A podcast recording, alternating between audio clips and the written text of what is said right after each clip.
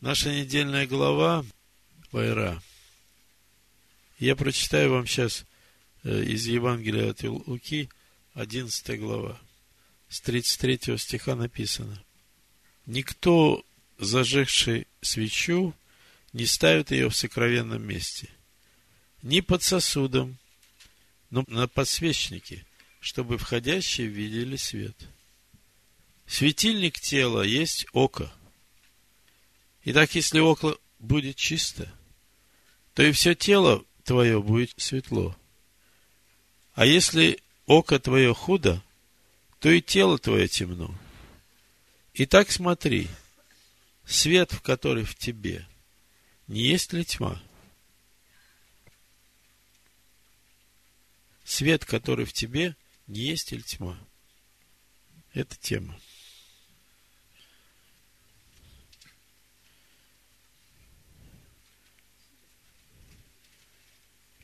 Чтобы все это уразуметь, надо рассмотреть одним блоком. 16 по 22 главу. В 16 главе первый раз появляется новая фигура. Агарь. Служанка Сарина. И везде, где мы читаем, написано Агарь египтянка. Читаешь 16 главу несколько раз, Бог повторяет. 21 главу. Она везде называется Агарь, служанка Сарина и египтянка.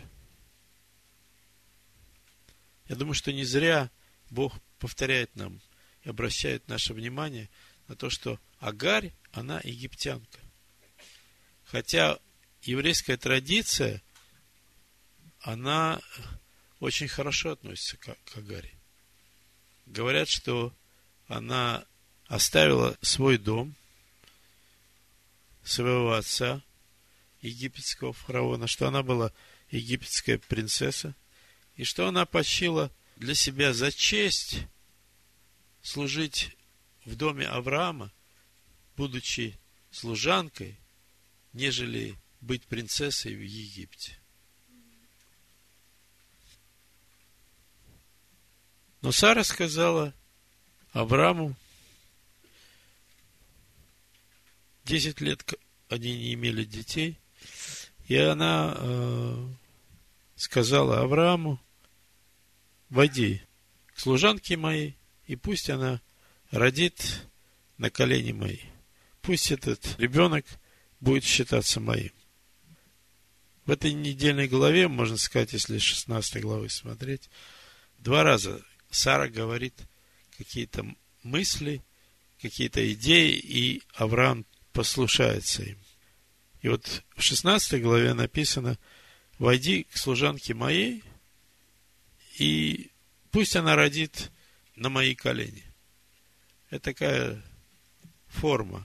Если мы читаем про жен и служанок э, в доме Якова, то там тоже Рахель берет свою служанку, и они рождают им детей, которые будут считаться ихними. Но потом мы видим, что э, семья Якова и все 12 колен как одно целое. Хотя внутри семьи явное разделение и противоречие. И вот рассматривая эти два случая, которые описаны и в 16 и в 21 главе, можно понять, что не всегда надо Сару слушать. Только тогда, когда через нее Бог говорит. Бог очень часто говорит через Сару. Вот надо уметь различать, когда Бог говорит через Сару, когда Бог говорит через твою жену, и когда Он не говорит, когда это она тебе говорит когда она хочет э, решить проблемы своими путями. Слушай Духа, который говорит через нее. Понять попробуем, что за фигура Агарь и какое ее внутреннее содержание, какая ее природа, какая ее сущность. Вот э, в книге притч, в 30 главе, в 23 стихе написано э, от трех трясется земля, от четырех она не может носить. Раба, когда он делается царем, глупого, когда он досыта ест хлеб, позорную женщину, когда она выходит замуж, и служанку, когда она занимает место госпожи своей. Земля не может носить, она трясется. Когда Агарь, сразу после того, как Авраам вошел к ней, зачала, она почувствовала себя госпожой.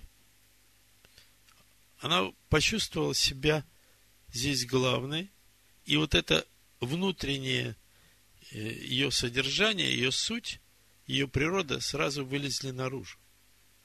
Пока она была в роли служанки, все было нормально.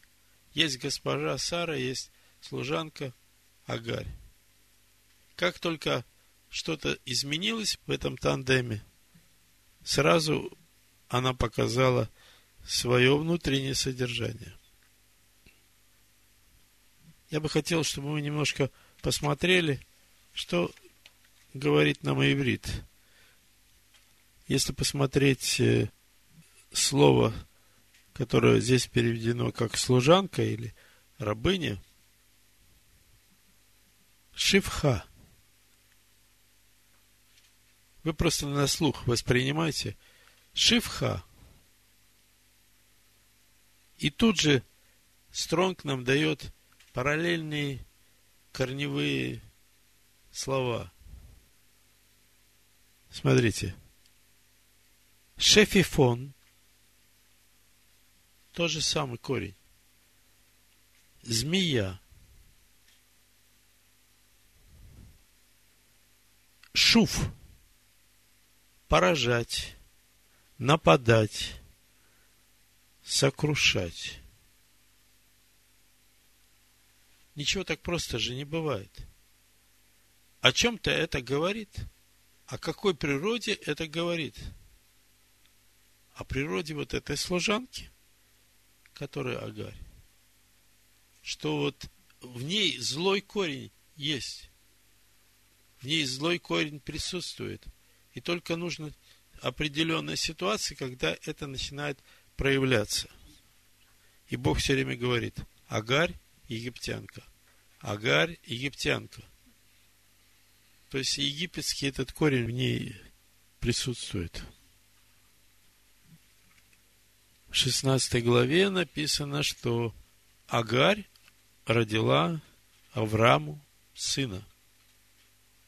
Агарь родила Аврааму сына и назвала его Исмаиль. И тут такая характеристика этого сына, которого пророчески еще ангел, о котором ангел говорил, что он будет между людьми, как дикий осел. Вот я читал перевод такой, там переведено как дикарь-человек. Не человек-дикарь, а дикарь-человек.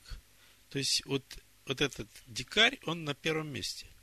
Он вне зависимости от того, какой человек, э, чем он занимается, какую должность занимает, вот этот дикарь в нем присутствует.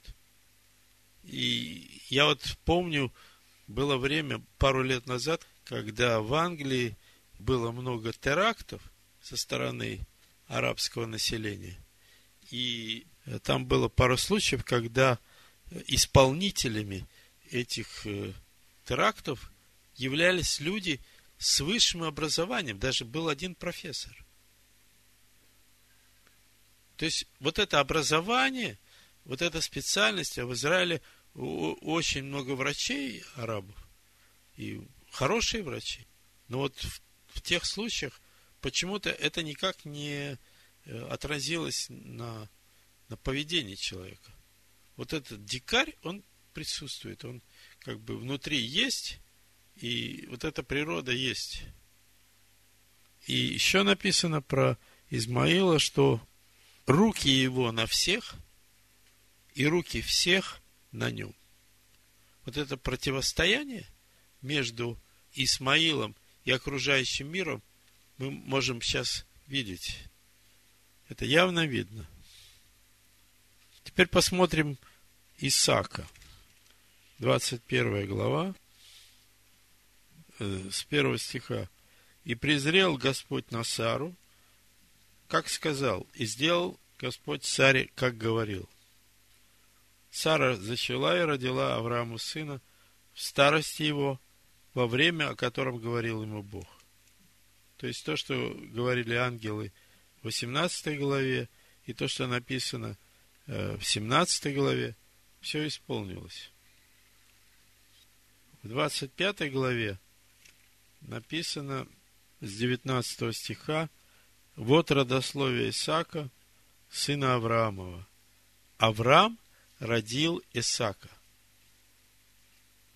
Обратите внимание.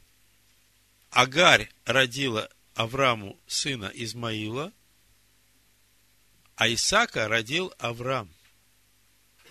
Авраам родил Исаака. Это говорит о той природе, которую мы имеем в этих двух людях. Если предположить, что вместо Исаака на гору моря был бы отведен Измаил, как вы думаете, что бы произошло? Вот если на место Исаака поставить Измаил, его природа, она к этому не предназначена, она она бы резко противилась. То есть никакого жертвоприношения бы не было. Потому что Измаил, он не Исаак. Исаак пошел в покорности, как научил его отец, исполнять волю Бога, так и он и исполнил.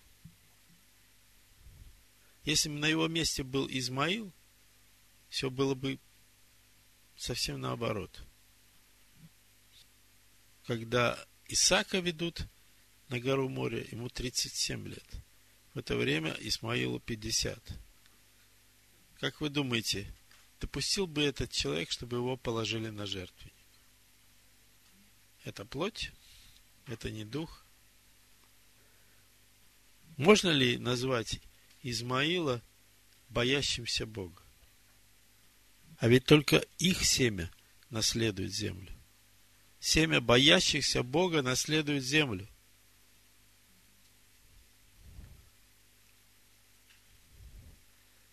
Мы вот э, на семинаре, когда разбирали Тору, осматривали этический такой, чисто человеческий аспект, когда 15-летнего мальчика вместе со своей его мамой выгоняют из дома.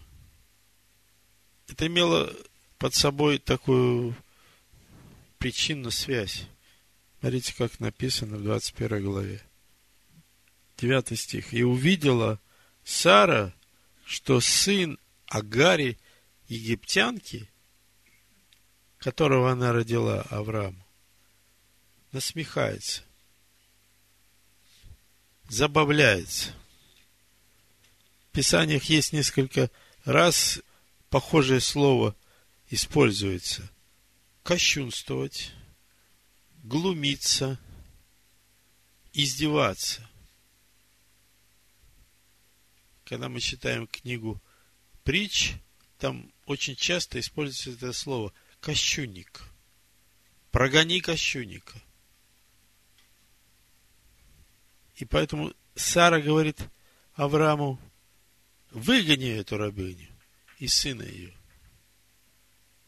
Ибо не наследует сын рабыни с сыном моим Исаком. Выгони. Это похоже на то, что произошло с Исавом. Ему первородство не нужно было. Он сказал, зачем? Я умираю. То же самое с Измаилом. Ему это первородство не нужно. Но по закону он первый сын, хоть и сын нелюбимой жены, и ему принадлежит первородство. Помните, да, в книге Дворим, Второзаконие, была история про красивую пленницу. И там написано, если у кого будут две жены, одна любимая и другая нелюбимая, и как любимая, так и нелюбимая родят ему сыновей, и первенцем будет сын нелюбимый, то при разделе сыновьям своим имения своего он не может сыну жены любимой дать первенство перед первородным сыном нелюбимой. Но первенцем он должен признать сына нелюбимой и дать ему двойную часть из всего, что у него найдется.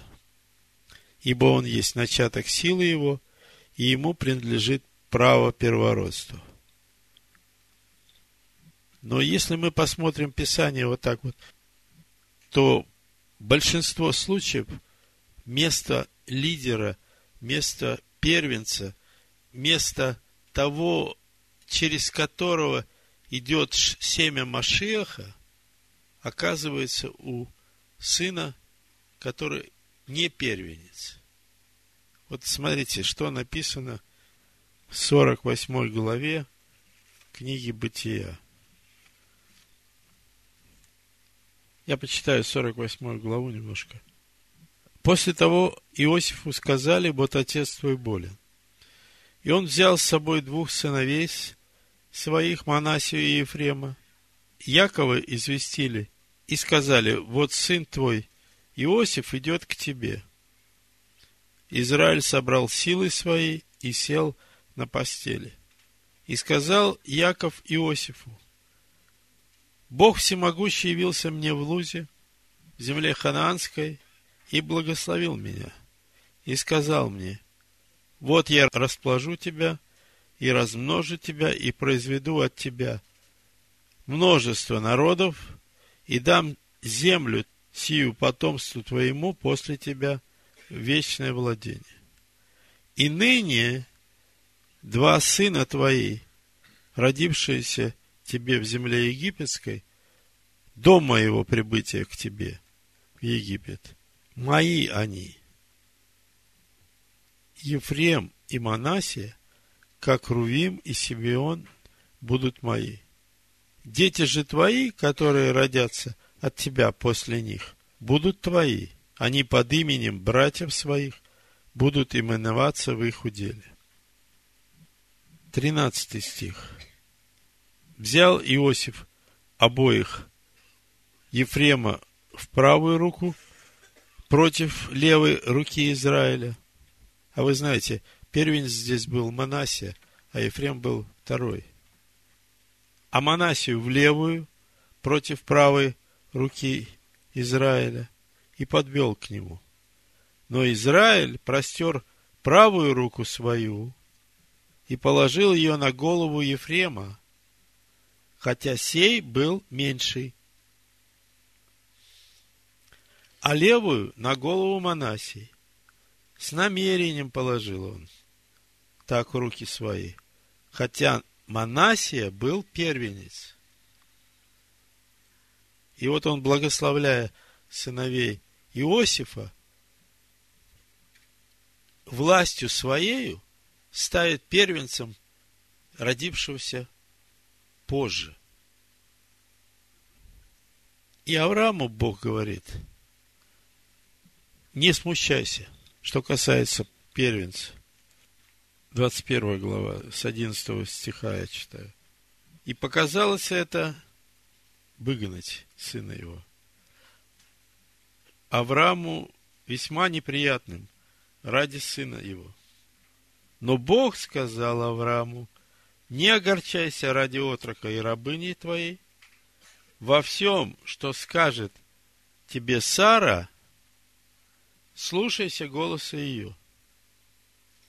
Вот когда через нее Бог говорит, Он говорит, слушайся голоса ее. Не ее плоти, а когда Дух говорит через нее. Ибо в Исааке наречется тебе семя, а от сына рабыни я произведу народ, потому что он семя твое. Авраам стал рано утром и взял хлеба и мех, воды и дал Агаре, положив ей на плечо. И отрока отпустил ее. И пошла и заблудилась в пустыне Версавии. И не стало воды в мехе, и она оставила отрока под одним кустом, и пошла, села вдали, на расстоянии один выстрел из лука, ибо она сказала, не хочу видеть смерти отрока, и она села против, и подняла вопль, и плакала. И услышал голос Бог. Бог услышал голос отрока.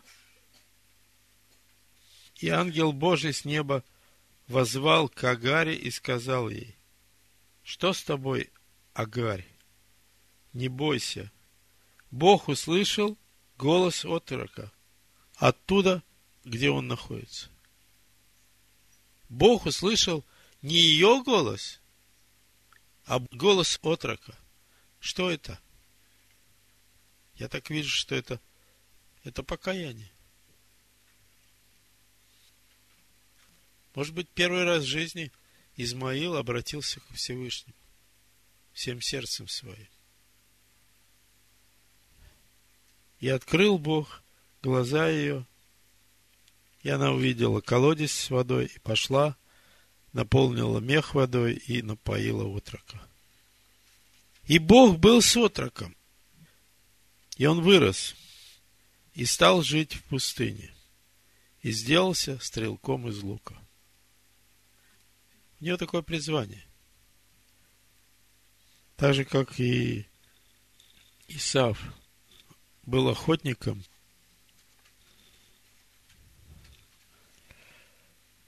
И жил он в пустыне Фаран, и мать взяла ему жену из земли египетской. Обратите внимание, вот это подобное ищет подобное. Как была она египтянка, и ничего другого не могла дать своему сыну, так и жену она взяла из земли египетской. Да, Измаил, сын Авраама в нем его семя. Но внутреннее его содержание, оно не, не для того, чтобы через него, через этот э, род, Бог не созидает через этот род семя Машеха. Он избирает отдельных людей. И мы видим, что он называет себя Богом Авраама, Ицхака и Якова. И в родословие Машеха вошли очень многие люди, которые обратились свои сердца ко Всевышнему. Рав, блудница из города Ерихон, стала, по-моему, бабушкой Вооза, который стал мужем Руфь, от которой пошло потомство. Родился Давида. По-моему, она была прабабушкой Давида. Руфь моавитянка из этого проклятого народа. Бог не смотрит на какое-то определенное правило. Он избирает отдельные сосуды, через которые его драгоценное семя может двигаться дальше, чтобы достигнуть времен, когда Машиах придет в эту землю, чтобы не осквернить это семя, чтобы сохранить его семя. Бог сам регулирует эти процессы. Когда мы читаем в 16 главе о том, что э, Сара начала притеснять Агарь, и Агарь убежала от нее, то ангел с неба сказал, возвратись госпоже своей и покорись ей. Вот это ее первое плотское, что вылезло из нее, что вот теперь я буду госпожой. Традиция говорит, что она стала говорить, что вот, смотрите на меня, я была смиренная, скромная, и первую же ночь зачала. И это говорит о том, что у меня внутренность чистая, а вот Сара, она вроде как бы выглядит как праведница, а сколько лет они живут, и детей нету. То есть вот такой обмен. Написано же в седьмой главе Евангелия от Матвея, не судите, да не судимы будете. Что ты смотришь на сучок в глазу брата твоего, а бревна в собственном глазу не видишь? И когда мы видим какую-то проблему в другом человеке, это говорит о том, что ты смотришь в зеркало и видишь свои собственные проблемы. Ты видишь недостатки другого человека, и значит, ты видишь свои собственные недостатки. Мы читали вот э, из э, Евангелия от Луки 11 главу вот эти стихи. Никто, зажегший свечу, не ставит ее на сокровенном месте, не под сосудом, но на подсвечнике, чтобы входящие видели свет. Светильник тела есть око. Мы говорим глаза – зеркало души. Когда мы смотрим в глаза человеку, мы видим его душу. Если око твое чисто, то и все тело твое будет светло. Когда глаза светлые, чистые, это говорит о том, какие мысли в твоей душе, какая твоя суть, внутренняя природа. А вот если око твое худо, то и тело твое все темно. Итак, смотри, свет, в который в тебе, не есть ли тьма? Если свет, который в тебе есть тьма, то какова же тьма настоящая? Смотрите, что говорит Бог через Иисуса Навина. 24 глава с первого стиха. Время, когда ему надо было уходить, собрал Иисус все колена Израилева в Сихем и призвал старейшин Израиля и начальников его, и судей его, и надзирателя его, и предстали пред Господа Бога. И сказал Иисус всему народу, так говорит Господь Бог Израилев. За рекою жили отцы ваши издревле. Фара, отец Авраама и отец Нахора, и служили иным богам. Но я взял отца вашего Авраама из-за реки и водил его по всей земле ханаанской, и размножил семя его, и дал ему Исаака. Исааку дал Якова и Исава, Исаву я дал гору Сиир в наследие. Яков же и сыны его перешли в Египет. Еще раз. Бог избирает по собственному выбору тех людей, которые ищут Его, тех людей, которые боятся Его. И Он испытывал многократно испытывал Авраама, и через него он показал нам образ, по которому надо идти человеку, желающему приближаться к Всевышнему. Есть Измаил, есть Исав, и в нем семя. И Бог дал им свою часть в. Но то наследство, которое он дал Якову пришло к нам через Исаака. Написано, Псалом 24. Кто есть человек, боящийся Господа? Ему укажет он путь, который избрать. Душа его пребудет во благе, и семя его наследует землю.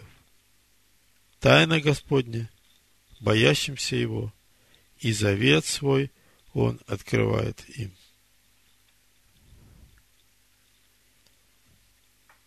Я сейчас хочу вернуться к 21 главе, 10 стиху, где написано «И сказала Сара Аврааму, выгоню эту рабыню и сына ее, ибо не наследует сын рабыни сей сыном моим Исаком».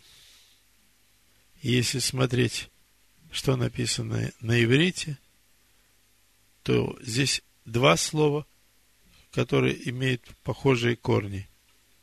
Выгони, гареш и наследует Ераш.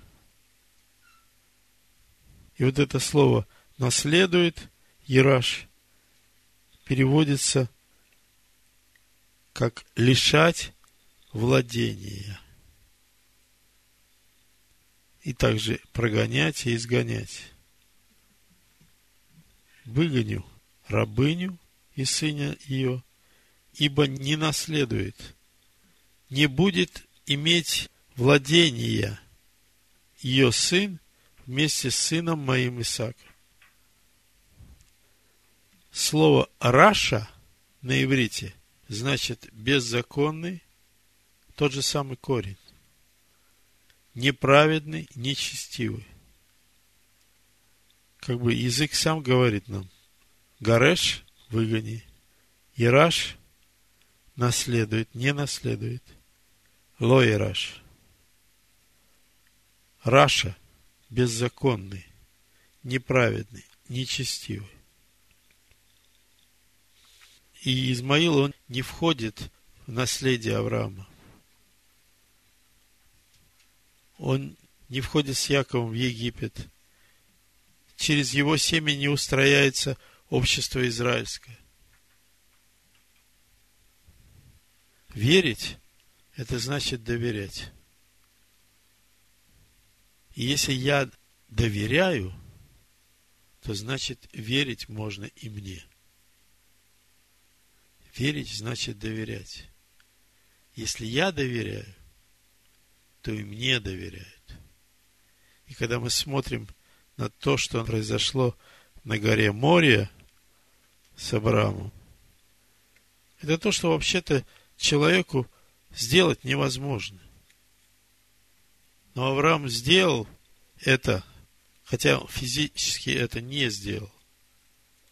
Но он был готов к этому – он был готов, чтобы это сделать, чтобы занести нож над сыном своим и принести его во всесожжение, как Бог сказал.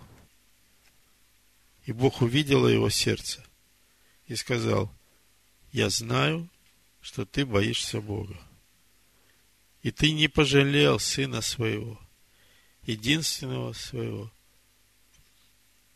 любимого, Исаака, которого ты любишь, для меня. Этот мир создал Всевышний. И в этом мире нет ничего другого, кроме Его воли. Только Его воля исполнится в этом мире. И только Его воля есть единственное благо для каждого призывающего имя Его именно благодаря тому, что Авраам это сделал по милости Всевышнего, Бог сказал, мною клянусь, так как ты сделал сие дело, он ему зачел это, и не пожалел сына твоего, единственного твоего, то я, благословляя, благословлю тебя – и умножая умножи семя твое, как звезды небесные, как песок на берегу моря. И овладеет семя твое городами врагов твоих. И благословятся в семени твоем все народы земли за то, что ты послушался гласа моего. Это трудный путь. Это путь, когда надо свою душу возносить на жертвенник, когда надо избирать его, а не свое. Но это благословенный путь. Это путь, ведущий к цели, к которой мы все стремимся. Бешем Ишуа Машхейна. Амин. Амин. Амин. Амин.